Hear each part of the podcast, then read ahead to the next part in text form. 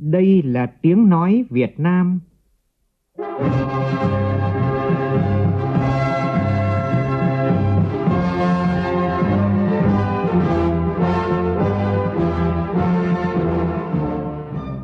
là tiếng nói Việt Nam, phát thanh từ Hà Nội, thủ đô nước Cộng hòa xã hội chủ nghĩa Việt Nam.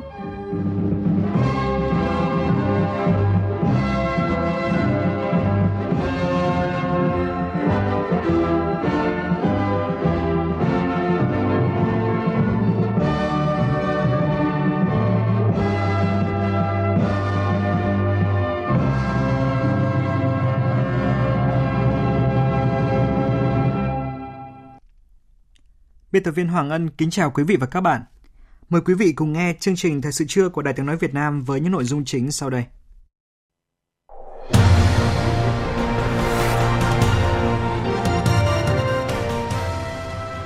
Chủ tịch nước Nguyễn Xuân Phúc dâng hương tưởng nhớ Chủ tịch Hồ Chí Minh tại khu di tích quốc gia đặc biệt Tân Trào, tỉnh Tuyên Quang.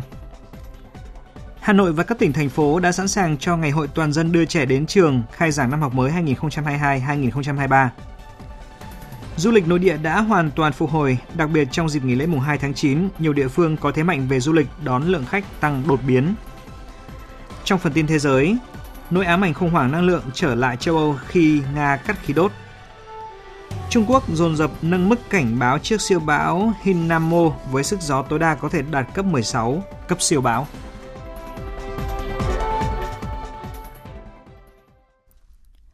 Bây giờ là nội dung chi tiết. Nhân dịp kỷ niệm 77 năm Cách mạng tháng 8 và Quốc khánh mùng 2 tháng 9, 53 năm ngày Bắc Hồ đi xa. Tiếp tục chương trình công tác tại Tuyên Quang, sáng nay, Chủ tịch nước Nguyễn Xuân Phúc dẫn đầu đoàn công tác thành kính dân hương, dân hoa tưởng nhớ Chủ tịch Hồ Chí Minh tại lán Nà Nưa trong khu di tích quốc gia đặc biệt Tân Trào. Phóng viên Vũ Dũng đưa tin. Trước anh linh Chủ tịch Hồ Chí Minh, Chủ tịch nước Nguyễn Xuân Phúc và đoàn dành một phút mặc niệm tưởng nhớ người. Chủ tịch nước bày tỏ lòng biết ơn vô hạn về công lao trời biển của người, vị lãnh tụ thiên tài, người thầy vĩ đại của cách mạng Việt Nam, suốt đời cống hiến cho độc lập dân tộc, thống nhất tổ quốc, cho tự do hạnh phúc của nhân dân. Lán Nà Nưa nằm trong khu rừng Nà Nưa ở thôn Tân Lập, xã Tân Trào, huyện Sơn Dương, là nơi Bác Hồ đã ở làm việc từ cuối tháng 5 đến ngày 22 tháng 8 năm 1945 để lãnh đạo cuộc tổng khởi nghĩa tháng 8 giành chính quyền trong cả nước. Tại Lán Nà Nưa, Bác Hồ đã chỉ thị thành lập khu giải phóng gồm 6 tỉnh Cao Bằng, Bắc Cạn, Lạng Sơn, Hà Giang, Tuyên Quang, Thái Nguyên. Từ căn lán nhỏ đơn sơ, lán Nà Nưa, Bác Hồ đã vạch đường chỉ lối cho toàn dân tộc, tạo ra bước ngoặt có ý nghĩa lịch sử vĩ đại. Dân tộc Việt Nam chấm dứt những ngày tháng nô lệ lầm than, bước sang kỷ nguyên độc lập, tự do và chủ nghĩa xã hội. Tiếp đó, trong sáng nay, Chủ tịch nước Nguyễn Xuân Phúc và đoàn công tác đã dâng hương tại đình Tân Trào, nằm ở phía tây thôn Tân Lập, xã Tân Trào, là nơi diễn ra Quốc dân Đại hội, tiền thân của Quốc hội Việt Nam vào ngày 16 tháng 8 năm 1945. Quốc dân Đại hội Tân Trào là một sự kiện đánh dấu bước ngoặt trong lịch sử cách mạng Việt Nam, phát động khởi nghĩa giành chính quyền một cách nhanh nhất, khẩn trương nhất, để cả nước đứng lên tự làm chủ vận mệnh của mình và đất nước mình. Đây là lần đầu tiên sau khi về nước trực tiếp lãnh đạo cách mạng, người ra mắt đại biểu cả nước với tên gọi Hồ Chí Minh. Cũng trong sáng nay, tại nhà văn hóa thôn Tân Lập, xã Tân Trào, Chủ tịch nước Nguyễn Xuân Phúc đã thăm hỏi, động viên các thành viên của câu lạc bộ then thôn Tân Lập, xã Tân Trào, huyện Sơn Dương. Trước đó trong sáng nay, Chủ tịch nước Nguyễn Xuân Phúc đã thăm tặng quà nghệ nhân ưu tú Ma Văn Đức, 72 tuổi, ở phường Tân Hà, thành phố Tuyên Quang. Trước đó, tối qua tại thành phố Tuyên Quang, tỉnh Tuyên Quang, Chủ tịch nước Nguyễn Xuân Phúc dự và phát biểu tại lễ đón bằng ghi danh thực hành then của người Tây Nùng Thái ở Việt Nam vào danh sách di sản văn hóa phi vật thể đại diện của nhân loại. Chủ tịch nước nhấn mạnh, việc ghi danh thực hành then của người Tây Nùng Thái ở Việt Nam chính là thương hiệu quốc gia mà thế giới dành cho chúng ta. Qua đó, góp phần giới thiệu với bạn bè quốc tế về những di sản văn hóa đặc sắc miền núi phía Bắc của Việt Nam, góp phần làm cho khu vực này tăng thêm sức hấp dẫn, cuốn hút đối với du khách. Do đó, 11 địa phương có di sản then gồm Tuyên Quang, Cao Bằng, Bắc Cạn, Lạng Sơn, Thái Nguyên, Hà Giang, Quảng Ninh, Bắc Giang, Điện Biên, Lai Châu, Lào Cai phải giúp đồng bào dân tộc Tây Nùng Thái và cộng đồng nhận thức bảo tồn, phát huy giá trị gắn với phát triển ngành kinh tế du lịch nước nhà. Đi cùng với niềm tự hào là trách nhiệm của mỗi chúng ta, trách nhiệm gìn giữ và bảo tồn thực hành thang của người Tài, Nùng, Thái ở Việt Nam không chỉ đối với các bậc tiền nhân, đối với tổ tiên người Việt mà còn trước cộng đồng quốc tế với nền văn minh nhân loại phát huy vai trò và trách nhiệm không chỉ của nhà nước của các cơ quan các tổ chức mà của cả cộng đồng nhất là cộng đồng người Tài, Nùng, Thái, những chủ thể di sản văn hóa và là người thực hành trao truyền loại di sản này, đặc sắc này để than luôn tỏa sáng, xứng đáng với một đất nước anh hùng, giàu truyền thống văn hóa và ngàn năm văn hiến để thế giới biết nhiều hơn, hiểu biết sâu hơn về đất nước, con người Việt Nam tươi đẹp và giàu bản sắc.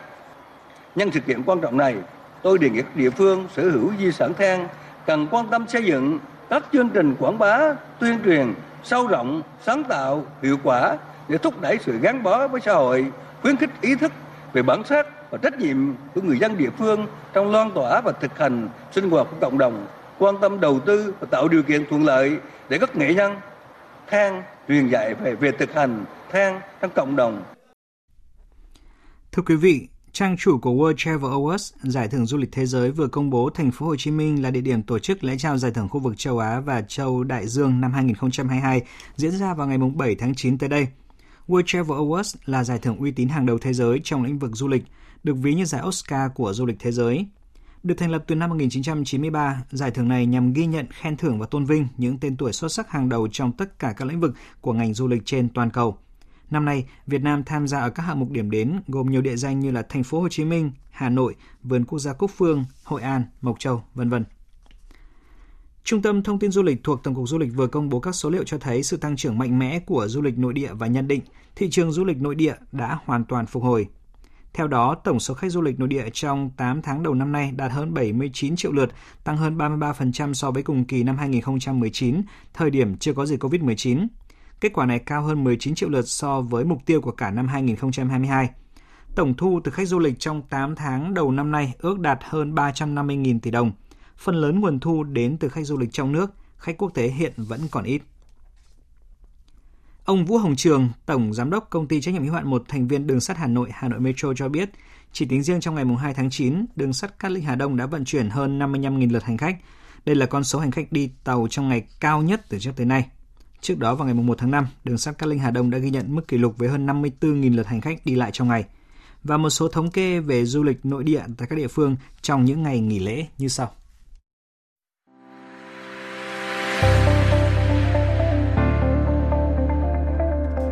Trong những ngày nghỉ lễ Quốc khánh, hai khu du lịch lớn của thành phố Hải Phòng là Cát Bà và Đồ Sơn đã đón hàng chục nghìn lượt khách.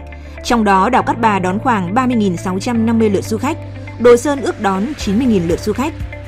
Tại thành phố Hồ Chí Minh, lượng khách đến tham quan đã tăng gấp từ 2 đến 3 lần so với ngày bình thường.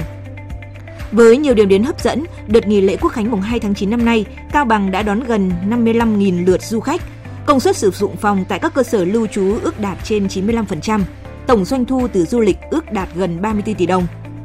Trong 4 ngày nghỉ lễ Quốc khánh, lượng khách du lịch đến tham quan nghỉ dưỡng tại Lâm Đồng ước đạt khoảng 85.000 lượt khách, khách quốc tế ước đạt 1.500 lượt, khách qua lưu trú ước đạt khoảng 60.000 lượt. Công suất phòng lưu trú bình quân đạt khoảng 60 đến 65% và công suất phòng các khách sạn từ 3 đến 5 sao chỉ đạt khoảng từ 70 đến 80%. Lượng khách lưu trú ở Phú Yên trong kỳ nghỉ tăng cao với khoảng 23.000 lượt, công suất phòng trung bình đạt 65%. Riêng các khách sạn có quy mô lớn gần khu vực ven biển đạt công suất phòng khoảng 90 đến 100%, cao hơn so với dự tính ban đầu. Tại Ninh Thuận, thu hút 35.000 lượt du khách đến tham quan trải nghiệm tại các điểm như Vịnh Vĩnh Hy, Vườn Nho, Đồng Cừu, Làng Gốm Bầu Trúc, công suất phòng khách sạn đạt từ 90 đến 100%. Còn tại tỉnh Bình Thuận, số khách du lịch đến địa phương tham quan lưu trú trong dịp lễ ước đạt khoảng 45.000 lượt. Thưa quý vị, sáng nay tức ngày 9 tháng 8 âm lịch diễn ra lễ hội trọi châu truyền thống Đồ Sơn, di sản văn hóa phi vật thể quốc gia. Sau 2 năm tạm dừng do dịch bệnh COVID-19, lễ hội năm nay diễn ra với nhiều điểm mới trong công tác tổ chức. Thanh Nga, phóng viên Đài tiếng nói Việt Nam thường trú khu vực Đông Bắc đưa tin. Lễ hội trọi châu truyền thống Đồ Sơn năm nay có sự tham dự của 16 ông châu đến từ 6 phường trên địa bàn quận Đồ Sơn. Sau màn tấu trống và nghi thức múa cờ khai hội, các ông châu được dẫn vào sới trọi, có người che lọng và múa cờ hai bên. Theo quan niệm của người dân Đồ Sơn thì châu tham gia lễ hội sau khi đã được làm lễ thành hoàng tại đình làng thì phải gọi là ông châu. Từ sáng sớm nay, các phường có châu tham gia lễ hội đã tổ chức lễ rước ông châu với trống chiêng, long đình, bát kiệu, bát biểu trong tiếng trống chiêng, gieo hò. Ông Trần Khắc Kiên, Chủ tịch Ủy ban nhân dân quận Đồ Sơn khẳng định, Đồ Sơn là vùng đất địa linh, Nơi đây không chỉ được thiên nhiên ưu đãi với cảnh quan sơn thủy hữu tình mà còn bảo tồn lưu giữ nhiều truyền thống văn hóa, trong đó đặc sắc nổi bật nhất là lễ hội trọi châu. Lễ hội trọi châu Đồ Sơn là hoạt động sinh hoạt văn hóa dân gian gắn liền với đời sống văn hóa tâm linh, thể hiện tinh thần thượng võ của người dân miền biển với khát vọng chinh phục thiên nhiên, làm chủ biển cả, cầu mong phong điều vũ thuận, quốc thái dân an, muộn màng bội thu, cuộc sống nhân dân ấm no, hạnh phúc. Trải qua 33 năm khôi phục và phát triển, lễ hội không ngừng được hoàn thiện, nâng cao về quy mô, nâng tầm về chất lượng, đồng thời vẫn giữ nguyên những yếu tố dân gian, những giá trị văn hóa, truyền thống của cha ông để lại. Lễ hội Trọi Châu truyền thống Đồ Sơn diễn ra từ ngày 1 đến ngày 16 tháng 8 âm lịch hàng năm với phần lễ và phần hội đan sen là lễ hội của những cư dân miền biển gắn liền với việc thờ cúng thủy thần, Lễ hội chợ châu truyền thống Đồ Sơn có nhiều nghi lễ độc đáo đặc sắc như lễ dân hương, lễ thượng cờ khai hội, lễ rước nước, lễ tống thần vân vân. Sau 2 năm phải tạm dừng do dịch bệnh Covid-19, lễ hội chợ châu truyền thống Đồ Sơn năm nay diễn ra vào đúng dịp Quốc khánh mùng 2 tháng 9 và kỷ niệm 10 năm lễ hội chợ châu Đồ Sơn được công nhận là di sản văn hóa phi vật thể quốc gia, thu hút rất đông người dân và du khách. Công tác đảm bảo an ninh trật tự trong lễ hội được ban tổ chức đặc biệt quan tâm với các bản hướng dẫn từ phía ngoài, khán đài được sắp xếp quy củ thuận tiện và an toàn cho du khách xem hội. Bà Trần Thị Thủy ở Từ Sơn, Bắc Ninh và ông Hoàng Gia Phong ở Minh Đức, Đồ Sơn, Hải Phòng chia sẻ. Năm nay năm đầu tiên tôi đến với xem lễ hội rất là hay và thấy độc đáo, rất đông mà vui. Các cặp đấu thì rất là cây cấn mà người xem thì rất là hào hứng. Mấy năm là Covid là không tổ chức được rồi Thế năm nay tất cả người dân Đồ Sơn và du khách nữa cũng là rất mong chờ cái lễ hội này. Năm nay quận tổ chức rất là trang trọng và có những cái đổi mới. Nằm trong chuỗi các hoạt động sự kiện của lễ hội mùa thu với chủ đề Thu quyến rũ trong khuôn khổ Festival Huế 2022 và chào đón lễ Quốc khánh, lễ hội Lân Huế 2022 vừa khai mạc tối qua và thu hút đông đảo người dân và du khách đến xem. Lễ hội Lân Huế diễn ra trong hai đêm mùng 3 và mùng 4 tháng 9 với sự tham gia của 17 đội lân chuyên nghiệp đến từ các tỉnh An Giang, Bình Dương, Thừa Thiên Huế, thành phố Đà Nẵng và thành phố Hà Nội. Các đội lân trải qua hai vòng thi, gồm vòng thi Mai Hoa Thung vào đêm mùng 3 tháng 9 và vòng thi Địa Bửu vào đêm mùng 4 tháng 9. Ban giám khảo sẽ chấm điểm theo luật quốc tế dựa trên độ khó của bài biểu diễn, tiếng chống nhịp và nội dung ý tưởng trong mỗi phần thi. Đây là lần thứ tư Ngày hội Lân Huế được tổ chức và cũng là dịp để các đội lân trên toàn quốc thi tài, từ đó tìm ra đội thi luân xuất sắc tham gia các cuộc thi quốc tế trong thời gian tới. Ông Nguyễn Văn Phúc, Giám đốc Sở Du lịch tỉnh Thừa Thiên Huế cho biết. Ngày hội Lân Huế trong khuôn khổ festival năm nay không chỉ là một hoạt động văn hóa thể thao nhằm góp phần duy trì, bảo tồn và phát triển một bộ môn nghệ thuật lân sư rồng truyền thống của Việt Nam, mà còn là một món quà độc đáo của ngành du lịch Thừa Thiên Huế dành tặng cho người dân địa phương và du khách khắp mọi miền ghé thăm tỉnh Thừa Thiên Huế trong dịp lễ này. Thưa quý vị, như vậy là chỉ còn chưa đầy một tuần nữa là Tết Trung Thu nhằm phát huy giá trị di sản thế giới Hoàng Thành Thăng Long, đặc biệt là các giá trị văn hóa phi vật thể và tăng cường các sản phẩm du lịch đến với du khách. Nhân dịp Tết Trung thu năm nay, Trung tâm Bảo tồn Di sản Thăng Long Hà Nội tổ chức chương trình Vui Tết Trung thu với chủ đề Đèn thu lung linh. Tin của phóng viên Bích Ngọc. Với chủ đề đèn thu lung linh, điểm nhấn Trung thu năm 2022 là chiếc đèn kéo quân khổng lồ và rất nhiều loại đèn Trung thu truyền thống như là đèn ông sao, đèn cù, đèn thỏ. Đặc biệt là một số loại đèn trung thu đầu thế kỷ 20 được làm theo nghiên cứu của nhà nghiên cứu Trịnh Bách, phục hồi theo các nguồn tư liệu. Tham gia chương trình, các bạn trẻ được trải nghiệm làm bánh dẻo trung thu, làm đèn ông sao, đèn thỏ, đèn cù, tô vẽ mặt nạ giấy bồi, làm diều giấy cùng bố mẹ và người thân. Đặc biệt chương trình Vui Tết Trung Thu còn mang đến những màn biểu diễn múa lân hấp dẫn, tạo ra một sân chơi đặc sắc, mang lại cho thiếu nhi thủ đô có thêm những trải nghiệm hiểu thêm về lịch sử văn hóa nói chung và Tết Trung Thu nói riêng. Nhiều em nhỏ hào hứng kể.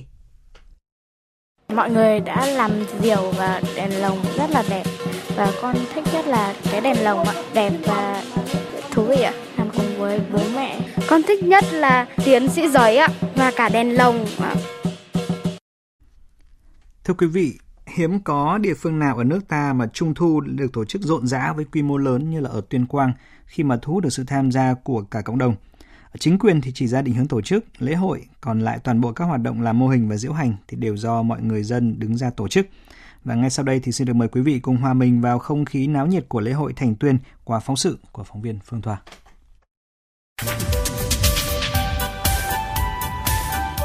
Trong suốt nhiều tuần qua, tối nào các em nhỏ cũng được ngồi trên những chiếc xe mô hình đèn trung thu độc đáo, rước diễu qua những tuyến đường chính của thành phố Tuyên Quang. Những đứa trẻ hò reo nhảy múa theo điệu nhạc trên chiếc xe mô hình rực rỡ sắc màu. Năm nay tổ con làm mô hình con rồng ạ. Đến trung thu ngồi trên xe đèn và đi khắp thành phố gặp những cái mô hình rất là đẹp, con rất là thích ạ. Năm nay con được đi 6 lần ở trên mô hình đi khắp thành phố rồi ạ. Mỗi lần em đến Trung Thu em rất là thích bởi vì uh, không khí nhộn nhịp. Sáng con năm nay là mô hình cá chép hóa rồng ạ. Con thấy mô hình rất đẹp và rất thú vị. Ờ, con muốn năm năm nay uh, nhiều người khen ờ, lợi ờ, uh, gợi về mô hình uh, sóng con ạ. Những mô hình đèn trung thu được người dân sáng tạo lấy cảm hứng từ biểu tượng trong các câu chuyện lịch sử, truyền thuyết dân gian và từ thực tiễn đời sống lao động sản xuất của nhân dân trong từng giai đoạn lịch sử như rồng vàng chảy hội thành tuyên, song lân chảy hội, cá chép hóa rồng, đám cưới chuột, chim hạc chống đồng, vân vân. Nhiều mô hình được ứng dụng khoa học công nghệ hiện đại mà vẫn gìn giữ được bản sắc văn hóa truyền thống của quê hương Tuyên Quang và dân tộc Việt Nam. Mỗi mô hình mang ý nghĩa mà người dân gửi gắm, đó là mong muốn trẻ em, những mầm non tương lai hiểu được lịch sử, học tập cha anh dựng xây đất nước. Mô hình mang ý nghĩa dòng máu đỏ hồng để cho thứ trẻ hiểu rằng là nguồn gốc là con giường cháu tiên. Mong muốn cho các con là lớn lên học tập những gương của những người thế hệ đi trước để cho các con tiếp bước thế hệ cha anh, để đất nước ta ngày càng giàu mạnh hơn và phát triển vươn xa hơn cùng với à, các nước. Và nhớ lại các cái kỷ niệm ngày xưa của mình là không được như thế này, nhưng đến thời bây giờ tất cả các đoàn thể cũng như các cấp, các ngành đều tổ chức những ngày này để cho các cháu coi như là vui chơi. Và để cho các cụ già như chúng tôi nhớ lại cái tuổi thơ, sống lại với cái thời à, tuổi thơ của mình chúng tôi là làm mô hình con rồng để thể hiện sự ấm no hạnh phúc của nhân dân À, cái mô hình này à, chúng tôi là nông thôn thôi, là bởi vì là chúng ta hiện nay là đang cái tập trung vào nông à, nghiệp, nông dân và nông thôn. Có áp dụng công nghệ 4.0 đấy, để mà đưa vào đồng ruộng, làm thế nào để mà giải phóng sức lao động, nhưng mà năng suất lại cao lên. Trên cái cơ sở đó thì chúng ta cũng tạo cái niềm tin cho lớp trẻ, công lao của những người đi trước và cũng thấy được cái thế hệ đi trước cũng là rất nhiều cái đam chân vất vả để chúng ta có cái tương lai mới và để con cháu khi ờ, lớn lên trưởng thành nó nhớ đến quê hương đất nước nó nhớ đến những cái hạt gạo đã nuôi dưỡng để nó trưởng thành để phát triển và nâng tầm cao ờ, của xã hội chúng ta lên ờ, tầm cao mới Thời điểm này, rất đông du khách từ mọi miền Tổ quốc tới thành phố Tuyên Quang để tham dự lễ hội và thưởng thức các sản vật của địa phương. Những mô hình có hình dáng, kích cỡ, thần thái sống động đã hấp dẫn không chỉ với trẻ nhỏ mà còn tạo ấn tượng đặc biệt với du khách. Khi lên đến đây thì mình thấy choáng ngợp.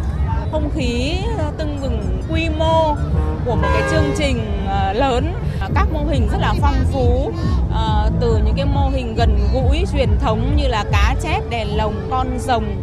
Nó thể hiện niềm tự hào của dân tộc Việt. Những cái mô hình gắn bó với dân gian như là đám cưới chuột thì mình mới thấy rằng là nhân dân ở thành phố Tuyên Quang mọi người rất nâng niu và gìn giữ được cái truyền thống uy báu của dân tộc và cái cái lễ hội trung thu ờ, mà được ờ, người dân Tuyên Quang lưu ý tới thì mình nghĩ là mọi người rất là quan tâm đến trẻ em. Ờ, chưa giờ mình được tham gia những cuộc vui như thế này, cảm rất hào hứng khi quê hương của mình đã tổ chức những cái chương trình như này để người lớn và trẻ con cùng tham gia trung thu cho nó vui. Riêng người dân Tuyên Quang rất nhiều gia đình đã đưa con trẻ tới để trải nghiệm về trung thu truyền thống của dân tộc, lễ hội mà khó ở nơi đâu có được. Chị Nguyễn Thị Thu Trang ở Hải Phòng và các con chia sẻ.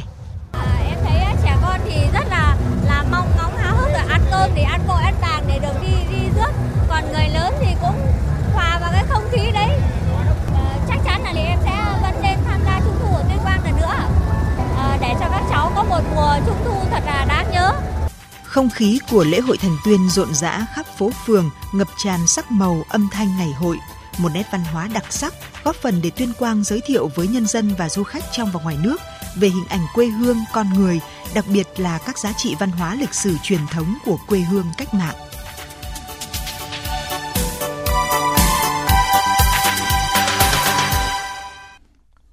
Mời quý vị nghe tiếp chương trình Thời sự trưa của Đài Tiếng Nói Việt Nam với những tin đáng chú ý khác. Ngày mai, cùng với học sinh cả nước, hơn 2 triệu học sinh Hà Nội sẽ tới trường dự lễ khai giảng, chính thức bước vào năm học mới 2022-2023. Sau một năm không thể tổ chức lễ khai giảng vì dịch bệnh, năm nay các trường đều mong muốn tổ chức lễ khai giảng đáng nhớ và ý nghĩa cho các em học sinh. Ghi nhận của phóng viên Minh Hường. Theo kế hoạch, đúng 7 giờ 30 phút sáng mai, lễ khai giảng năm học mới sẽ được đồng loạt tổ chức tại gần 2.900 trường học của thành phố Hà Nội. Chương trình lễ khai giảng của các trường đều tuân thủ theo hướng dẫn của Bộ Giáo dục và Đào tạo, Sở Giáo dục và Đào tạo thành phố Hà Nội, tổ chức gọn nhẹ lấy học sinh làm trung tâm với thời lượng không quá 60 phút, chú trọng đón học sinh đầu cấp và tạo không khí vui tươi của Ngày hội toàn dân đưa trẻ đến trường. Sau 2 năm học bị ảnh hưởng bởi dịch COVID-19 và một năm phải tổ chức khai giảng trực tuyến, lễ khai giảng năm nay là sự mong đợi của cả thầy và trò các nhà trường. Bà Nguyễn Thị Bình Minh, hiệu trưởng trường tiểu học Thăng Long, quận Hoàn Kiếm cho biết. Năm nay thì lễ khai giảng diễn ra rất gọn nhẹ trong vòng phạm vi một tiết chào cờ. Phần đón học sinh lớp 1 này đã đón rồi thì sẽ không còn phần đón nữa. Thế và ờ, tổ chức làm sao gọn nhẹ vui tươi để các con ờ, có thể lên lớp vào học tiết học ngay được tiết học đầu tiên. Hiện nay tại các trường học trên toàn thành phố Hà Nội, không khí rộn ràng của ngày khai giảng đang chờ đón với cờ và hoa rực rỡ. Mặc dù lễ khai giảng sẽ diễn ra gọn nhẹ, nhưng mọi khâu gồm phần lễ và phần hội đều được các trường tính toán kỹ lưỡng để tạo ra không khí vui tươi phấn khởi cho học sinh bước vào năm học mới. Cơ sở vật chất cũng được các trường chuẩn bị chu đáo để có thể tổ chức dạy và học an toàn ngay sau lễ khai giảng. Bà Lưu Thị Hồng Hạnh, hiệu trưởng trường tiểu học Thành Công B và bà Phạm Thị Thanh Hoa, hiệu trưởng trường mẫu giáo số 3 quận Ba Đình thông tin. Đội ngũ cán bộ giáo viên công nhân nhà trường cũng rất là nỗ lực à, tất cả rất là phấn với không khí phấn khởi và khẩn trương để chuẩn bị một cái lễ khai giảng thật là tương bừng cho các con. À, mặc dù là lễ khai giảng thì chúng tôi chỉ diễn ra trong trọn vẹn trong 60 phút thôi cả phần lễ và phần hội. Nhưng mà chúng tôi sẽ đẩy cái phần hội cho các con thật là vui tươi phấn khởi để các con có một cái tâm thế thật tốt để vào bước vào một năm học mới các lớp học cũng như là các khu vực của nhà bếp thì được tổng vệ sinh sạch sẽ, gọn gàng, ngăn nắp, thẩm mỹ. Đấy là những tâm huyết, tấm lòng, tình cảm của toàn thể cán bộ, giáo viên, nhân viên nhà trường dành tặng cho các con học sinh để các con học sinh đến trường là một ngày thật vui và thật là hạnh phúc tạo cho trẻ niềm vui, niềm phấn khởi và đặc biệt là để cho trẻ được tự thể hiện bản thân mình và à, trẻ được tự do sáng tạo. Thưa quý vị, thưa các bạn, theo lộ trình đổi mới, từ năm học tới, chương trình giáo dục phổ thông 2018 sẽ được triển khai áp dụng đối với học sinh lớp 3, lớp 7 và lớp 10. Nội dung chương trình được đánh giá có nhiều đổi mới, yêu cầu người dạy và người học phát huy tính chủ động, sáng tạo và linh hoạt. Để chuẩn bị tốt nhất cho việc giảng dạy chương trình này, ngành giáo dục đào tạo tỉnh Điện Biên đã tích cực chuẩn bị các điều kiện về cơ sở vật chất đội ngũ giáo viên, vừa sẵn sàng bước vào năm học mới, vừa góp phần nâng cao chất lượng giáo dục toàn diện trên địa bàn. Ghi nhận của Vũ Lợi, phóng viên cơ quan thường trú khu vực Tây Bắc. Ba tháng hè, khi học sinh được nghỉ ngơi sau một năm học vất vả, thì các thầy, cô giáo, trường trung học cơ sở Nong Hẹt, xã Nong Hẹt, huyện Điện Biên, tỉnh Điện Biên luôn bận rộn với việc nghiên cứu sách giáo khoa, phương pháp, nội dung để giảng dạy chương trình giáo dục phổ thông mới 2018. Bên cạnh việc tham gia các lớp tập huấn do ngành tổ chức, hầu hết các thầy, cô giáo đều tự học tập, trao đổi kinh nghiệm với các thành viên trong tổ chuyên môn về việc thực hiện chương trình sao cho khi vào năm học mới sẽ khai thác sử dụng hiệu quả sách giáo khoa, các nguồn học liệu. Cô giáo Lương Thị Dung, hiệu trưởng trường trung học cơ sở xã Nong Hẹt cho biết, để chuẩn bị cho năm học mới 2000, nhà trường đã tu sửa cơ sở vật chất, tạo cảnh quan ờ, trường lớp, đẩy nhanh cái tiến độ cải tạo, sửa chữa các phòng lớp học như là phòng học chức năng cùng một số các hạng mục khác, khắc phục những hạng mục mà cảm thấy không đảm bảo an toàn cho học sinh. Về phía đội ngũ, 100% giáo viên ờ, trong nhà trường đã được thực hiện bồi dưỡng và tập huấn về chương trình sách giáo khoa lớp 7 ngay từ đầu tháng 6. Trong cái thời gian mà tập huấn ấy thì giáo viên cũng đã tranh thủ nghiên cứu các nội dung và đề xuất ra những cái nội dung khó và nhà trường cũng đề xuất những cái nội dung khó đó về phòng giáo dục và đào tạo để thực hiện ờ, bồi dưỡng trong hè 2022. Năm học 2022-2023 cũng là năm học thứ tư thực hiện chương trình giáo dục phổ thông 2018 đối với cấp tiểu học. Trong đó, học sinh khối lớp 3 sẽ tiếp cận với sách giáo khoa và môn học mới. Các môn tin học, tiếng Anh được triển khai đại trà, đòi hỏi về đội ngũ giáo viên, cơ sở vật chất, các phòng học thực hành tin học, ngoại ngữ đáp ứng yêu cầu của chương trình này. Cô giáo Đào Thị Thu Hường, hiệu trưởng trường tiểu học Thanh Yên, xã Thanh Yên, huyện Điện Biên cho biết. Đối với các phòng học, các cái bộ môn như là âm nhạc, mỹ thuật, tin học, ngoại ngữ thì nhà trường vừa đạt trường chuẩn quốc gia mức độ 2. Vì vậy tất cả các phòng đều đạt chuẩn. Trong những ngày hè thì các thầy cô, ví dụ như môn tin học là các thầy cô vẫn đến để chuẩn bị máy tính của trong các phòng đấy để đảm bảo được là về chất lượng cho các con trong năm học tới. Đối với nhà trường, khối 1 và khối 2 những năm học trước là các con đã được tiếp cận với môn tiếng Anh và môn tin học vì vậy là đối với những môn học này lên lớp 3 là các con đã tiếp thu một cách là vững vàng hơn và sẽ đạt hiệu quả hơn. Năm học này, toàn tỉnh Điện Biên dự kiến có 608 trường, trung tâm với tổng số hơn 207.100 học sinh. Trong đó có khoảng 2.790 lớp với hơn 80.200 học sinh học chương trình giáo dục phổ thông 2018. Ông Nguyễn Văn Đoạt, Giám đốc Sở Giáo dục và Đào tạo tỉnh Điện Biên cho biết, bên cạnh việc chuẩn bị cơ sở vật chất, tập huấn cho giáo viên, ngành quan tâm chú ý những điều chỉnh đối với chương trình môn học lịch sử, tổ hợp, môn học tự chọn đối với lớp 10 để tạo sự đồng thuận của học sinh, phụ huynh và xã hội, thực hiện các giải pháp hỗ trợ sách giáo khoa cho học sinh thuộc đối tượng chính sách, học sinh hộ nghèo và cận nghèo với mục tiêu không để học sinh nào bị thiếu sách trước khi vào năm học mới. Thưa quý vị, dù đang trong những ngày nghỉ lễ Quốc khánh mùng 2 tháng 9, nhưng tại nhiều địa phương trong cả nước vẫn triển khai tiêm vaccine COVID-19 cho người dân, đặc biệt là trẻ em trong độ tuổi tiêm chủng để trẻ an toàn trước khi năm học mới bắt đầu vào ngày mai, mùng 5 tháng 9. Hiện vẫn có những phụ huynh băn khoăn về ảnh hưởng lâu dài của vaccine tới trẻ em. Theo Thứ trưởng Bộ Y tế Nguyễn Thị Liên Hương, hiện nay chưa có bất cứ một bằng chứng khoa học nào khẳng định vaccine COVID-19 ảnh hưởng lâu dài tới sức khỏe người dân, trong đó có trẻ em. Trong khi đó, hiệu lực của vaccine giảm tương đối nhanh sau từ 3 đến 5 tháng, nên để duy trì hiệu quả bảo vệ trước dịch bệnh cần phải tiêm mũi 3, mũi 4 theo hướng dẫn của Bộ Y tế. Qua thực tế điều trị, tiến sĩ bác sĩ Lê Kiến Ngãi, trưởng khoa dự phòng và kiểm soát nhiễm khuẩn Bệnh viện Nhi Trung ương đã khẳng định như sau. Đối với lại à, vaccine à, nói chung cũng như là vaccine COVID nói riêng thì à, khi mà một trẻ được tiêm đầy đủ thì bản thân cá thể của trẻ đã có được một cái ờ, miễn dịch để mà ờ, bảo vệ và chống lại cái virus ờ, như là virus SARS-CoV-2. Thế còn một ý nghĩa lớn hơn nữa của việc tiêm chủng đó là tạo miễn dịch cộng đồng. Khi mà trong một cái tập thể như trong một lớp học có tỷ lệ các cháu tiêm chủng lớn thì cái lớp học đấy cũng có là một cái cộng đồng uh, an toàn mà trước cái sự tấn công của virus. Rồi cả nhà trường một cái trường học cũng có được một cái uh, an toàn. Vì vậy cho nên thì đối với tiêm chủng thì nó có hai cái khía cạnh mà nó thu lợi được, đó là một khía cạnh bảo vệ cá thể và khía cạnh thứ hai là bảo vệ có tính cộng đồng, tính tập thể. Chúng ta thì ờ, đang đứng trước một năm học mới, đi học là một quyền lợi, một nhu cầu của trẻ. Ờ, nhưng mà vaccine cũng là một cái quyền lợi mà trẻ phải được hưởng. Vậy thì trách nhiệm của người lớn, trách nhiệm của gia đình, trách nhiệm của người chăm sóc là phải tạo điều kiện tốt nhất để cho trẻ đến trường, nhưng cũng phải tạo điều kiện tốt nhất để trẻ được tiếp cận với vaccine. Chuyển sang các tin đáng chú ý khác. Chính phủ vừa có báo cáo gửi Quốc hội về tình hình thi hành hiến pháp, luật, pháp lệnh nghị quyết của Quốc hội và pháp lệnh nghị quyết của Ủy ban Thường vụ Quốc hội cho hay từ ngày 1 tháng 10 năm 2021 đến nay đã cắt giảm đơn giản hóa hơn 1.700 quy định kinh doanh. Thủ tướng cũng đã phê duyệt phương án cắt giảm đơn giản thêm 1.100 quy định của 9 bộ cơ quan làm cơ sở để các cơ quan này trình các cấp có thẩm quyền sửa đổi 190 văn bản. Chính phủ đánh giá việc cắt giảm đơn giản hóa quy định kinh doanh và thực thi còn chậm, Thậm chí một số bộ ngành vẫn chưa có phương án cắt giảm. Việc tham vấn lấy ý kiến doanh nghiệp người dân trong xây dựng phương án chưa được quan tâm, thực hiện rộng rãi. Mặc dù xuất khẩu giam gỗ, viên nén gỗ và ván các loại tăng trưởng mạnh nhưng vẫn không đủ bù đắp giá trị kim ngạch xuất khẩu sản phẩm gỗ do sụt giảm liên tiếp trong các tháng 5, 6 và 7 của năm nay. Nguyên nhân do đồ gỗ chiếm tỷ trọng quá lớn trong tổng kim ngạch xuất khẩu của ngành lâm nghiệp nên sự tăng trưởng của những mặt hàng khác cũng không bù lại được. Phóng viên Minh Long thông tin. Theo Hiệp hội Gỗ và Lâm sản Việt Nam, trong tháng 7, giá các sản phẩm gỗ xuất khẩu giảm 30%, khiến doanh thu của nhiều doanh nghiệp giảm khoảng 50%, thậm chí một vài doanh nghiệp bị gián đoạn sản xuất. Dự báo tình hình còn khó khăn hơn trong những tháng cuối năm. Trước những khó khăn về tình hình xuất khẩu gỗ và lâm sản, đặc biệt xuất khẩu sang các thị trường lớn như Hoa Kỳ và Liên minh châu Âu, Tổng cục Lâm nghiệp, Bộ Nông nghiệp và Phát triển nông thôn khuyến nghị các doanh nghiệp cần chủ động xây dựng kế hoạch sản xuất để ứng phó kịp thời với biến động của thị trường, thực hiện nghiêm quy định về hồ sơ, nguồn gốc lâm sản và các quy định khác có liên quan trong hoạt động sản xuất, kinh doanh gỗ và lâm sản. Theo ông Trần Quang Bảo, Phó Tổng cục trưởng Tổng cục Lâm nghiệp, hiện có 3,5 triệu hecta rừng sản xuất là rừng trồng. Đây là diện tích cung cấp chủ yếu nguyên liệu cho sản xuất. Tuy nhiên diện tích này mới chỉ khai thác số lượng rất ít so với tiềm năng.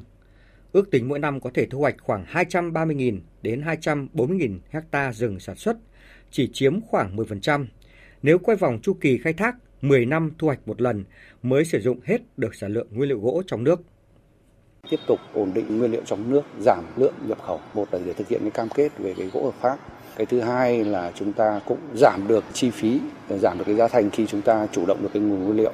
Và như vậy thì sẽ tăng được khả năng cạnh tranh của các doanh nghiệp ngành gỗ cố gắng duy trì được những thị trường truyền thống, đặc biệt là thị trường Hoa Kỳ. Mặc dù có những khó khăn như vậy nhưng mà chúng ta cũng phải đảm bảo duy trì được. Về lâu dài thì cũng sẽ mở rộng những thị trường mới, ví dụ như các thị trường một số ờ, quốc gia Trung Đông rồi Canada, Australia là những cái thị trường rất có cái tiềm năng về cái sản phẩm gỗ và cái lâm sản ngoài gỗ. Theo bản tin nợ công được Bộ Tài chính công bố, nợ công của Việt Nam giai đoạn 2017-2021 đang giảm mạnh từ mức 61,4% GDP xuống còn 43,1% GDP. Cùng với đó, nợ chính phủ, nợ chính phủ bảo lãnh và nợ chính quyền địa phương cũng giảm dần. Theo các chuyên gia, công tác quản lý nợ công về cơ bản đã đáp ứng được các mục tiêu đề ra. Tuy nhiên, để quản lý toàn diện và hiệu quả, cần hoàn thiện công cụ quản lý nợ, cơ chế kiểm soát rủi ro, đảm bảo dư địa tài khóa và chính sách để phấn đấu mục tiêu đã được đề ra. Tin của phóng viên Bá Toàn.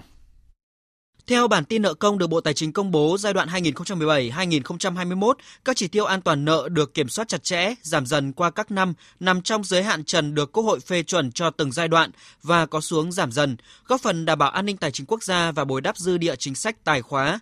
Đáng chú ý đến hết năm 2021, nợ vay nước ngoài là hơn 1 triệu tỷ đồng, nợ vay trong nước tăng lên hơn 2 triệu tỷ đồng.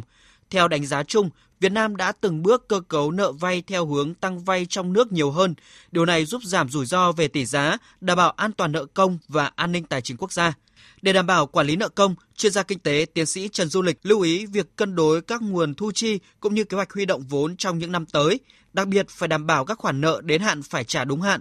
Bên cạnh đó, cần đẩy nhanh giải ngân các gói hỗ trợ, giải ngân vốn đầu tư công trong điều hành hiện nay, cần thiết làm sao chúng ta tính được cái dòng tiền phải đưa ra sử dụng. Thế thành ra là vừa rồi chính phủ tập trung, tôi có quyết liệt, vấn đề giải ngân đầu tư công là gì? Đó làm sao đừng để dòng tiền đã quyết, nhất là đi vay, mà nằm trong chỗ. Và cái quan trọng nữa, chúng ta phải giải quyết tất cả điểm nghẽn về thể chế để hấp thụ được vốn. Và khi đầu tư công mà hấp thụ được thì sẽ là vốn mồi để kích thích khu vực đầu tư tư nhân. Đây là yếu tố rất quan trọng trong cái điều hành kinh tế vĩ mô. Thành ra bây giờ nói cái an toàn nợ công thì ta phải mất trên tổng thể nhiều yếu tố như vậy, tức là nhìn dài hạn để làm sao trong tương lai nợ công sẽ giảm khi mà cái tích lũy nền kinh tế nó lớn hơn. Theo các chuyên gia, cần hoàn thiện thể chế, đặc biệt là các chính sách công cụ, bộ máy quản lý nợ công để kiểm soát toàn diện rủi ro. Việc huy động vốn phải tính toán kỹ lưỡng trong khả năng trả nợ của từng cấp ngân sách, từng đối tượng vay vốn, bố trí thanh toán trả nợ đầy đủ, đúng hạn, không để xảy ra tình trạng nợ quá hạn, làm ảnh hưởng đến các cam kết của chính phủ và hệ số tín nhiệm quốc gia. Và bây giờ, trước khi đến với phần tin thế giới, chúng tôi xin gửi đến quý vị những thông tin thời tiết.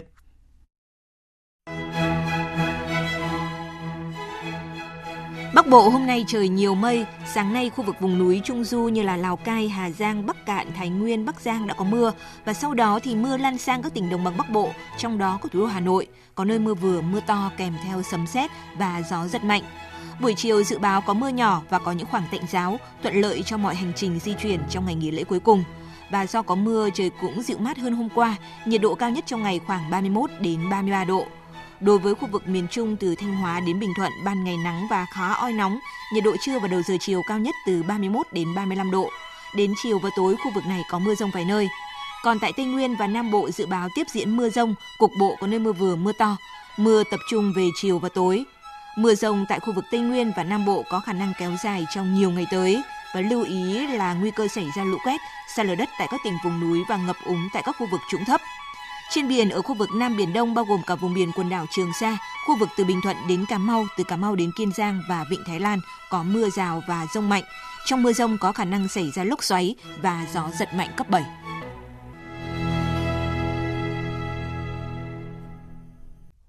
Xin chuyển sang phần tin thế giới. Ủy viên trưởng Ủy ban Thường vụ Đại hội đại biểu Nhân dân toàn quốc, tức Chủ tịch Quốc hội Trung Quốc Lật Chiến Thư sẽ thăm bốn nước, trong đó có Nga từ ngày 7 tháng 9 tới – Bích Thuận, phóng viên Đài tiếng nói Việt Nam thường trú tại Bắc Kinh đưa tin. Theo Tân Hoa Xã, ông Lật Chiến Thư, Ủy viên trưởng Ủy ban Thường vụ Đại hội đại biểu Nhân dân toàn quốc Trung Quốc sẽ thăm hữu nghị chính thức Nga, Mông Cổ, Nepal và Hàn Quốc từ ngày 7 đến 17 tháng 9 và dự diễn đàn kinh tế phương Đông tại Nga. Chuyến thăm được thực hiện theo lời mời của Chủ tịch Duma Quốc gia Nga Volodin, Chủ tịch Quốc hội Mông Cổ Zandan Shata, Chủ tịch Hạ viện Nepal Sapkota và Chủ tịch Quốc hội Hàn Quốc Kim Jinpyo. Trong khi đó, Diễn đàn Kinh tế Phương Đông sẽ được tổ chức ở Vladivostok, Nga từ ngày 5 đến 8 tháng 9. Trước đó, ông Lật Chiến Thư khẳng định Trung Quốc và Nga kiên định ủng hộ lẫn nhau, tiếp tục tăng cường tin cậy chính trị, thắt chặt phối hợp chiến lược, sâu sắc hợp tác thiết thực và diễn giải nội hàm phong phú của quan hệ đối tác hiệp tác chiến lược toàn diện Trung Nga trong thời kỳ mới bằng các hành động thực tế, nêu bật hơn giá trị đặc biệt của mối quan hệ giữa hai nước. Ông cũng cho biết, Đại hội đại biểu Nhân dân Toàn quốc Trung Quốc sẵn sàng tăng cường trao đổi hữu nghị với Hội đồng Liên bang Nga và cung cấp đảm bảo pháp lý vững chắc cho sự phát triển của quan hệ song phương và hợp tác trên các lĩnh vực. Thưa quý vị, nỗi ám ảnh khủng hoảng năng lượng một lần nữa trở lại châu Âu sau khi tập đoàn năng lượng Gazprom của Nga quyết định ngừng vô thời hạn hoạt động của đường ống dẫn khí đốt dòng chảy phương Bắc 1. Trong thời kỳ cao trào của chiến tranh lạnh, Liên Xô cũng chưa bao giờ dừng cung cấp khí đốt sang châu Âu. Tuy nhiên, kể từ khi xung đột tại Ukraine nổ ra hồi cuối tháng 2 vừa qua, dòng chảy phương Bắc đã hai lần ngừng hoạt động trong 10 ngày của tháng 7 và lần đóng cửa vô thời hạn hiện nay. Biên tập viên Thu Hoài tổng hợp thông tin. Gazprom cho biết đã phát hiện hiện tượng dò dỉ dầu động cơ trong tua bin của dòng chảy phương Bắc 1 và đường ống dẫn khí đốt tự nhiên này sẽ chỉ có thể khởi động lại sau khi việc sửa chữa được thực hiện đầy đủ. Theo người phát ngôn Điện Kremlin Dmitry Peskov, các lệnh trừng phạt đang ngăn cản tập đoàn năng lượng của Nga duy trì và vận hành đường ống một cách hiệu quả. Э, Ngoài những vấn đề về công nghệ do các lệnh trừng phạt gây ra, thì không có gì cản trở nguồn cung cấp. Nga đã và vẫn sẵn sàng thực hiện tất cả các nghĩa vụ của mình. Các quốc gia châu Âu, Canada, Mỹ, Anh đã áp đặt các biện pháp trừng phạt đối với Nga. Điều này gây khó khăn cho hoạt động bình thường cũng như việc bảo trì và sửa chữa đường ống. Trước đó chỉ vài giờ, nhóm 7 nền công nghiệp phát triển hàng đầu G7 đã nhất trí kế hoạch áp đặt giá trần đối với dầu của Nga nhằm hạn chế nguồn thu từ dầu mỏ của nước này. Khi được hỏi về quyết định của Gazprom, Ủy viên Kinh tế Liên minh châu Âu Paolo Gentiloni cho biết. Well, of course we expect that Russia Liên minh châu Âu kỳ vọng Nga sẽ tôn trọng các hợp đồng năng lượng đã ký. Tuy nhiên, chúng tôi vẫn có sự chuẩn bị tốt trong trường hợp nguồn cung cấp khí đốt từ Nga bị dừng hoàn toàn. Liên minh châu Âu đã tăng cường các kho dự trữ năng lượng và không sợ quyết định của Tổng thống Putin. Chúng tôi yêu cầu Nga tôn trọng hợp đồng, nhưng nếu họ không làm như vậy, chúng tôi sẵn sàng phản ứng. Kể từ khi xung đột tại Ukraine nổ ra, Liên minh châu Âu đã tìm cách giảm và loại bỏ dần việc nhập khẩu khí đốt của Nga. Tuy nhiên, nắng nóng cực đoan cũng gây đình trệ những nỗ lực phát triển các nguồn năng lượng thay thế như thủy điện, điện mặt trời hay điện hạt nhân. Các chuyên gia tại Liên minh châu Âu cho rằng, việc đóng cửa đường ống trong thời gian ngắn sẽ không tạo ra sự khác biệt lớn. Tuy nhiên, quyết định lại làm nổi bật hai rủi ro nghiêm trọng là Nga có thể không mở lại đường ống do những vấn đề về kỹ thuật trong bối cảnh phương Tây thắt chặt trừng phạt – hoặc Nga sẽ đóng cửa hoàn toàn đường ống nếu những căng thẳng địa chính trị hiện nay bị đẩy lên cao. Đức thông báo sẽ viện trợ cho Ukraine thêm 200 triệu euro, tương đương với 199 triệu đô la Mỹ, để tài trợ cho các chương trình viện trợ cho những người dân Ukraine buộc phải di rời do hậu quả của cuộc xung đột tại Ukraine. Thông báo được đưa ra trong bối cảnh Thủ tướng Ukraine Denis Mihan sẽ có chuyến thăm Berlin vào ngày mai, dự kiến có cuộc hội đàm với người đồng cấp Đức Olaf Scholz. Theo thống kê của Tổ chức Di cư Quốc tế, tính đến ngày 23 tháng 8, có khoảng 7 triệu người Ukraine đã phải di rời khỏi nơi ở của mình do cuộc xung đột với Nga. Pakistan đã nhận được tổng cộng 30 chuyến bay chở hàng viện trợ nhân đạo quốc tế đến với các nạn nhân của vùng lũ lụt của nước này chỉ trong một tuần qua. Mặc dù các chuyến hàng cứu trợ vẫn tiếp tục đổ về Pakistan, song nhóm từ thiện lớn nhất của nước này cho biết vẫn còn hàng triệu người chưa được tiếp cận viện trợ. Trong khi đó, thông tin từ phóng viên Phan Tùng theo dõi khu vực Nam Á cho thấy hơn một phần ba lãnh thổ Pakistan vẫn đang chịu ảnh hưởng bởi trận lũ lụt tồi tệ nhất trong lịch sử. Mưa lớn xối xả vẫn đang tiếp tục chút xuống quốc gia Nam Á này với lượng cao gấp 10 lần so với mức trung bình hàng năm. Khủng hoảng về y tế đang đe dọa người dân tại những khu vực bị ngập lũ ở Pakistan với nhiều dịch bệnh đe dọa bùng phát. Lũ lụt còn có thể tạo nên thảm họa tiếp theo khi hàng triệu hecta đất canh tác bị ngập sâu, hàng trăm nghìn gia súc bị cuốn trôi. Tổ chức Y tế Thế giới đã xếp thảm họa lũ lụt tồi tệ nhất ở Pakistan vào mức độ khẩn cấp cao nhất – Tổ chức Y tế Thế giới cảnh báo các bệnh dịch sẽ lây lan nhanh do người dân không thể tiếp cận với hỗ trợ y tế. Trong khi đó, các tổ chức cứu trợ quốc tế cảnh báo về các bệnh truyền nhiễm sẽ gia tăng trong thời gian tới tại quốc gia Nam Á này, đẩy hàng triệu người vào nguy cơ bệnh tật. Theo dữ liệu của Liên minh châu Âu, Pakistan chỉ đóng góp ít hơn 1% vào sự ấm lên của trái đất, nhưng lại đứng thứ 8 trong số các quốc gia chịu tổn thương vì khủng hoảng khí hậu. Trung Quốc đã nâng mức ứng phó với siêu bão Hinamo lên cấp 3 và mức ứng phó khẩn cấp thảm họa biển lên cấp 2 sau khi đưa ra dự báo cơn bão này có thể mạnh trở lại khi đổ bộ vào Trung Quốc vào sáng nay. Bích Thuận, phóng viên Đài tiếng nói Việt Nam thường trú tại Bắc Kinh đưa tin. Theo cơ quan khí tượng Trung Quốc, tâm bão Hinamno, cơn bão số 11 tấn công vào nước này trong năm nay, đã nằm trên khu vực đông nam biển Hoa Đông, cách đảo Chu Gia Tiêm, tỉnh Chiết Giang, miền đông Trung Quốc khoảng 540 km về phía đông vào lúc 5 giờ sáng nay ngày 4 tháng 9 giờ địa phương. Sức gió mạnh nhất vùng gần tâm bão đạt cấp 15. Dự báo, bão với sức gió tối đa có thể đạt cấp siêu bão, tức cấp 16, và tiến dần vào vùng biển ven bờ phía đông bắc tỉnh Chiết Giang. Từ đêm ngày 4 tháng 9 đến sáng ngày 5 tháng 9, bão sẽ đi theo hướng bắc trên vùng biển gần Chiết Giang. Đến sáng ngày 5 tháng 9, bắt đầu di chuyển theo hướng đông bắc và đi về phía nam bán đảo Triều Tiên và eo biển Triều Tiên. Trước dự báo siêu bão Hinamno lớn nhất trong năm nay mạnh trở lại khi tấn công Trung Quốc, Bộ Tài nguyên Thiên nhiên nước này đã phải nâng mức ứng phó khẩn cấp với thảm họa biển lên cấp 2 và mức cảnh báo sóng biển gần bờ lên màu cam, tức chỉ sau báo động đỏ, do vùng biển gần bờ tỉnh Chiết Giang và thành phố Thượng Hải có thể có sóng lớn đến sóng dữ. Chiều qua, Bộ Giao thông Trung Quốc cũng đã phải nâng mức ứng phó với siêu bão Hinamno từ cấp 4 lên cấp 3. Do ảnh hưởng của bão, Thượng Hải sẽ tạm ngừng chiếu sáng cảnh quan vào tối ngày 4 tháng 9 trên toàn thành phố và đóng cửa một số công viên. Trước đó, siêu bão Hinamno đã tấn công Nhật Bản, buộc chính quyền địa phương phải ra lệnh sơ tán người dân và nhiều hãng hàng không phải hủy chuyến. Đây được dự báo là siêu bão đầu tiên của mùa bão năm nay và cũng là cơn bão mạnh nhất kể từ đầu năm trên thế giới. Sự cố do dỉ nhiên liệu đã cản trở nỗ lực lần thứ hai của NASA nhằm triển khai sứ mệnh mặt trăng Artemis 1 vào dạng sáng nay theo giờ Hà Nội. Các chuyên gia của NASA hiện cần thêm nhiều thời gian để khắc phục à, sự cố khi mà hệ thống phóng không gian có nguy cơ phải đưa xuống khỏi bệ phóng. Các chuyên gia dự tính, sự cố này có thể cần ít nhất 2 tuần để khắc phục, thậm chí phải đưa hệ thống phóng không gian SLS và tàu vũ trụ Orion rời khỏi bệ phóng 39B trở lại tòa nhà lắp ráp phương tiện của Trung tâm Vũ trụ Kennedy ở Florida. Hiện chưa có khung thời gian cụ thể cho việc khởi động lại sứ mệnh Artemis 1. Giám đốc NASA Bill Nelson tiết lộ, trong trường hợp tên lửa được đưa trở lại tòa nhà lắp ráp để khắc phục sự cố và sửa chữa thêm, thì nỗ lực phóng tiếp theo sẽ bị hoãn lại ít nhất cho đến tháng 10. Đội quản lý sứ mệnh sẽ họp nhóm vào chiều nay. Họ sẽ xem xét tình hình, đánh giá xem còn khả năng nào hay không, hay buộc phải đưa tên lửa trở lại tòa nhà lắp ráp. Nếu họ quyết định như vậy, thì khả năng vụ phóng sẽ được thực hiện trong tháng 10. Sứ mệnh Artemis 1 đánh dấu thời khắc quan trọng của NASA nói riêng và lĩnh vực hàng không vũ trụ nói chung. Đây là sứ mệnh mở đường cho sự trở lại của con người trên mặt trăng.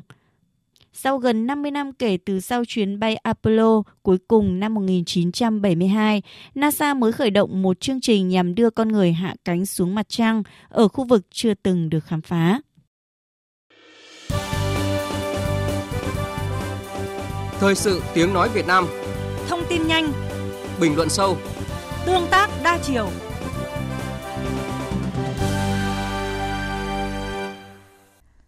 Tiếp tục chương trình thời sự trưa nay, bức tranh toàn cảnh thế giới trong tuần sẽ được các biên tập viên quốc tế điểm lại qua những phát ngôn và con số ấn tượng ngay sau đây.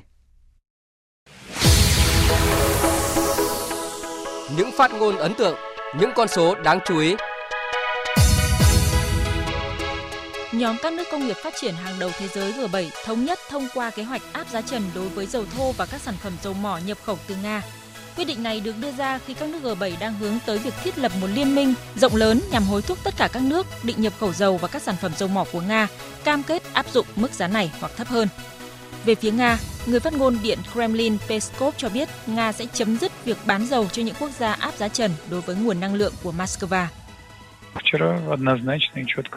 Những quốc gia nào tham gia vào mức giá trần tiềm năng sẽ không nằm trong số những quốc gia nhận dầu của Nga.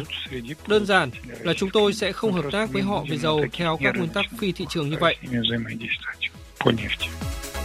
Trong một nỗ lực khác nhằm cô lập Nga, Liên minh châu Âu EU tuyên bố sẽ có hạn chế ở mức độ nhất định đối với việc cấp thị thực cho người Nga, nhưng không ban hành lệnh cấm hoàn toàn thị thực cho công dân Nga vào EU.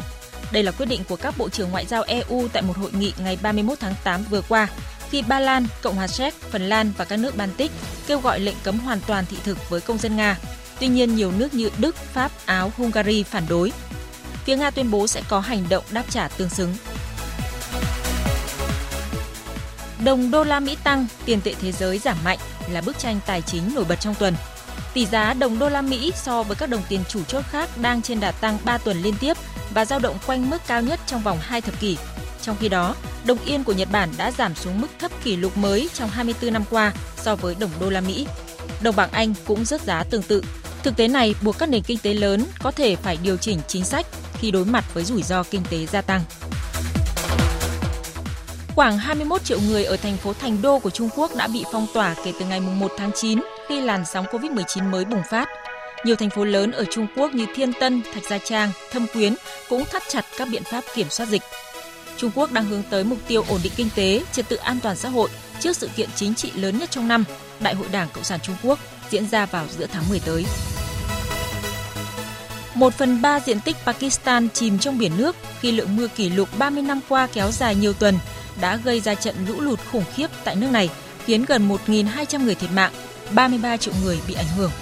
Tổng thư ký Liên Hợp Quốc Antonio Guterres cảnh báo quy mô của cuộc khủng hoảng nhân đạo ở Pakistan hiện nay là chưa từng có. Người Pakistan đang ngập chìm trong đau khổ. Thảm họa khí hậu đã khiến hàng triệu người trở thành vô gia cư, trường học và cơ sở y tế bị phá hủy, sinh kế bị phá hủy, cơ sở hạ tầng quan trọng bị xóa sổ, hy vọng và ước mơ của mọi người đã bị cuốn trôi, tất cả các tỉnh của đất nước đã bị ảnh hưởng. Trong lúc thời tiết cực đoan hoành hành khắp thế giới, các cuộc đàm phán về khí hậu của nhóm các nền kinh tế phát triển và mới nổi hàng đầu thế giới G20 tại Bali, Indonesia trong tuần đã khép lại mà không đạt được thỏa thuận nào đột phá, phản ánh sự chia rẽ của các nước thành viên về cách giải quyết biến đổi khí hậu. Đại diện nước chủ nhà G20 Indonesia cảnh báo, nếu thế giới không chung tay, trái đất nhanh chóng biến thành hoang mạc. Biến đổi khí hậu có thể trở thành nhân tố nhân lên mức độ nghiêm trọng của các cuộc khủng hoảng. Nó không chỉ xóa sạch tất cả các tiến bộ đạt được trong những thập kỷ qua, đặc biệt ở các nền kinh tế mới nổi, mà còn đẩy chúng ta vào thời kỳ không có tương lai bền vững.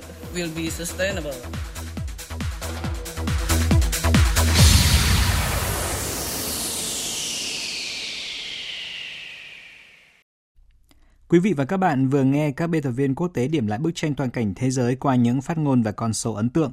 Phần cuối của chương trình Thời sự trưa nay sẽ là những thông tin thể thao.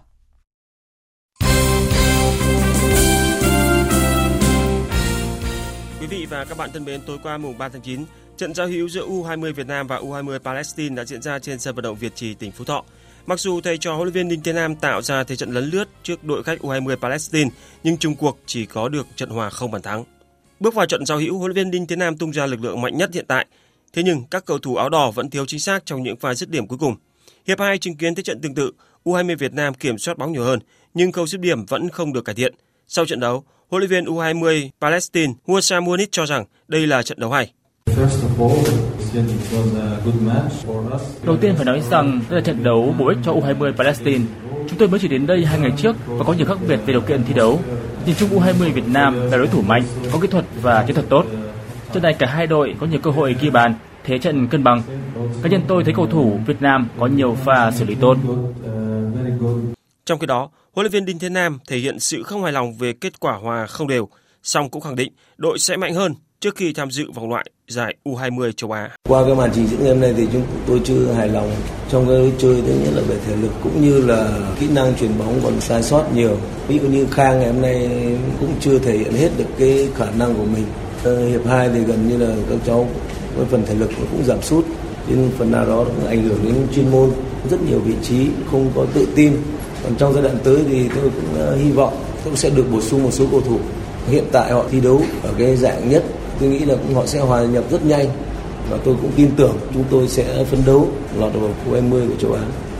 Theo kế hoạch, thầy trò huấn luyện viên Đinh Thế Nam sẽ di chuyển vào Bình Dương để tập luyện từ ngày 9 tháng 9 trước khi sang Indonesia vào ngày 12 tháng 9 để tham dự vòng loại U20 châu Á. Tại đây, U20 Việt Nam sẽ đối đầu với các đội bóng U20 Indonesia, U20 Hồng Kông Trung Quốc và U20 Timor Leste. Thưa quý vị, sau những thất bại của câu lạc bộ Viettel và Hà Nội FC, vòng 15 V-League 2022 tiếp tục chứng kiến những kết quả bất ngờ khi Sông Lam Nghệ An thất thủ trên sân Thanh Hóa và Hoàng Anh Gia Lai chỉ có được kết quả hòa trước câu lạc bộ Nam Định ở loạt trận diễn ra chiều ngày 3 tháng 9. Trên sân nhà, Thanh Hóa quyết định vận hành lối đá phòng ngự chặt phản công nhanh phút thứ 35. Từ quả đá phạt ngay trên vạch vòng cấm địa đối thủ, tiền vệ Pinto dứt điểm kỹ thuật xe lưới thủ môn Văn Hoàng mở tỷ số trận đấu. Bước sang hiệp 2, huấn luyện viên Huy Hoàng là mới hàng công với sự xuất hiện của tiền đạo Oseni và lúc này áp lực dồn về phía khung thành của Thanh Hóa. Tuy nhiên phút thứ 85, từ pha phản công nhanh, Pinto kết thúc gọn gàng bằng cú đặt lòng chính xác ấn định tỷ số 2-0 cho Thanh Hóa.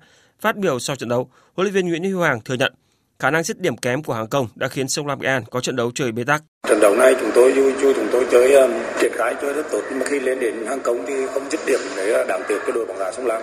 Cái thứ nhất là tôi phải phải làm lại tinh thần cho cả cầu thủ. Cái thứ hai nữa là cái không dứt điểm bên trên của hàng công là cái cái quan trọng nhất. À, dù trận đấu mà um, đối phương nào thì mà cả bàn có bóng trên mà không dứt điểm được thì rõ ràng sẽ trả giá. Giành chiến thắng 2-0, Thanh Hóa cởi bỏ cả tấn áp lực sau khi có loạt trận có kết quả không ý. Trong khi đó, Sông Lam Nghệ An không thể bứt lên trên bảng xếp hạng với chỉ vỏn vẹn 21 điểm rơi xuống vị trí thứ 6. Ở cặp đấu còn lại, Hoàng Anh Gia Lai chỉ có được trận hòa một đều khi tiếp đón Sài Gòn FC trên sân nhà Pleiku. Còn tại giải hạng nhất quốc gia, với việc giành chiến thắng 2-0 khi tiếp đón Phú Thọ ở vòng 14 trên sân nhà vào tối ngày 3 tháng 9, câu lạc bộ Công an Nhân dân đã có cùng 28 điểm với Khánh Hòa nhưng tạm chiếm lại ngôi đầu bảng. Vừa giành chiến thắng nghe thờ trước Bình Phước ở vòng 14 hôm 2 tháng 9, nhưng ngôi đầu của Khánh Hòa nhanh chóng bị chiếm lại khi Công an Nhân dân xuất sắc đánh bại Phú Thọ với hai bàn không gỡ ngay trên sân nhà Ninh Bình. Chiến thắng này giúp cho câu lạc bộ Công an Nhân dân có cùng 28 điểm với Khánh Hòa nhưng tạm xếp đầu bảng do hơn về chỉ số phụ.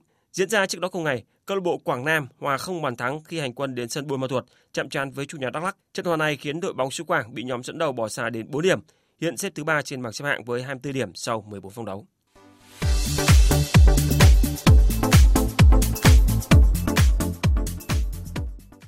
Thưa quý vị và các bạn, áp đảo câu lạc bộ Aston Villa, nhưng câu lạc bộ Man City không thể thắng được đội chủ sân Villa Park ở vòng 6 Premier League. Bước vào trận đấu, Man City triển khai thế trận quen thuộc của mình.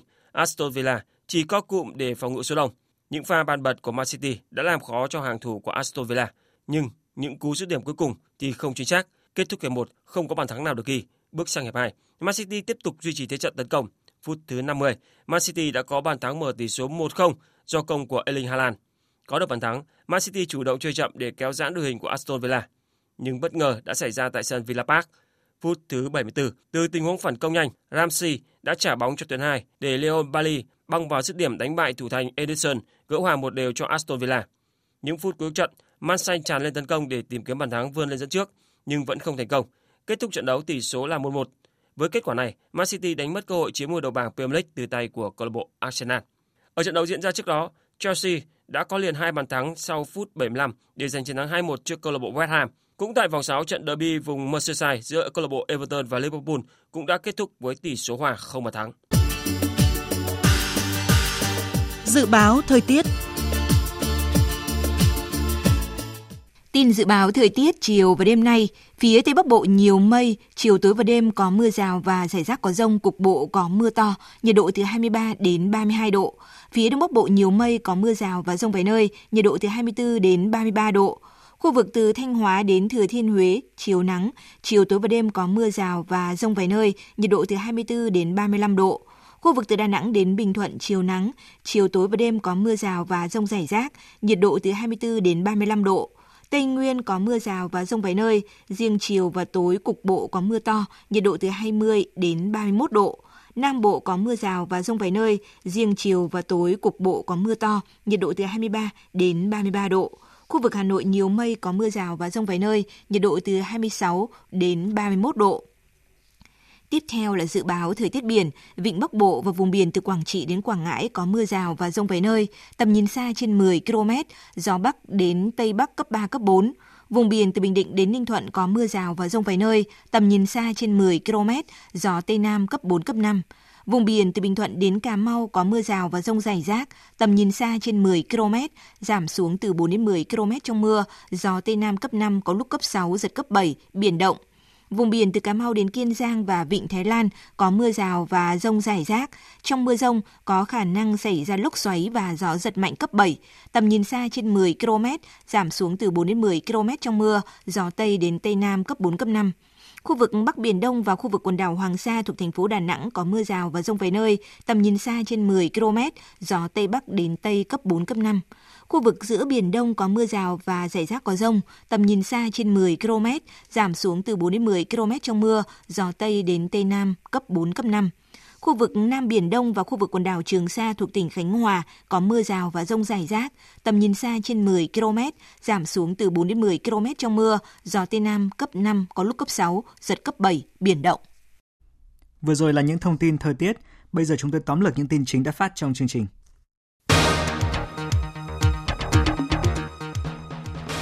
Chủ tịch nước Nguyễn Xuân Phúc dâng hương tưởng nhớ Chủ tịch Hồ Chí Minh tại khu di tích quốc gia đặc biệt Tân Trào, tỉnh Tuyên Quang. Hà Nội và các tỉnh thành phố trên cả nước đã sẵn sàng cho Ngày hội toàn dân đưa trẻ đến trường khai giảng năm học mới 2022-2023. Vui vẻ, phấn khởi là tâm lý chung của các em học sinh và thầy cô giáo khi năm học này lễ khai giảng sẽ được tổ chức trực tiếp thay vì trực tuyến qua màn hình máy tính và TV như năm trước. Nỗi ám ảnh khủng hoảng năng lượng một lần nữa trở lại châu Âu sau khi tập đoàn năng lượng Gazprom của Nga quyết định ngừng vô thời hạn hoạt động của đường ống dẫn khí đốt dòng chảy phương Bắc 1. Sự cố do dỉ nhiên liệu đã cản trở nỗ lực lần thứ hai của NASA nhằm triển khai sứ mệnh mặt trăng Artemis 1 vào dạng sáng nay theo giờ Hà Nội. Sứ mệnh Artemis 1 đánh dấu thời khắc quan trọng của NASA nói riêng và lĩnh vực hàng không vũ trụ nói chung. Đây là sứ mệnh mở đường cho sự trở lại của con người trên mặt trăng.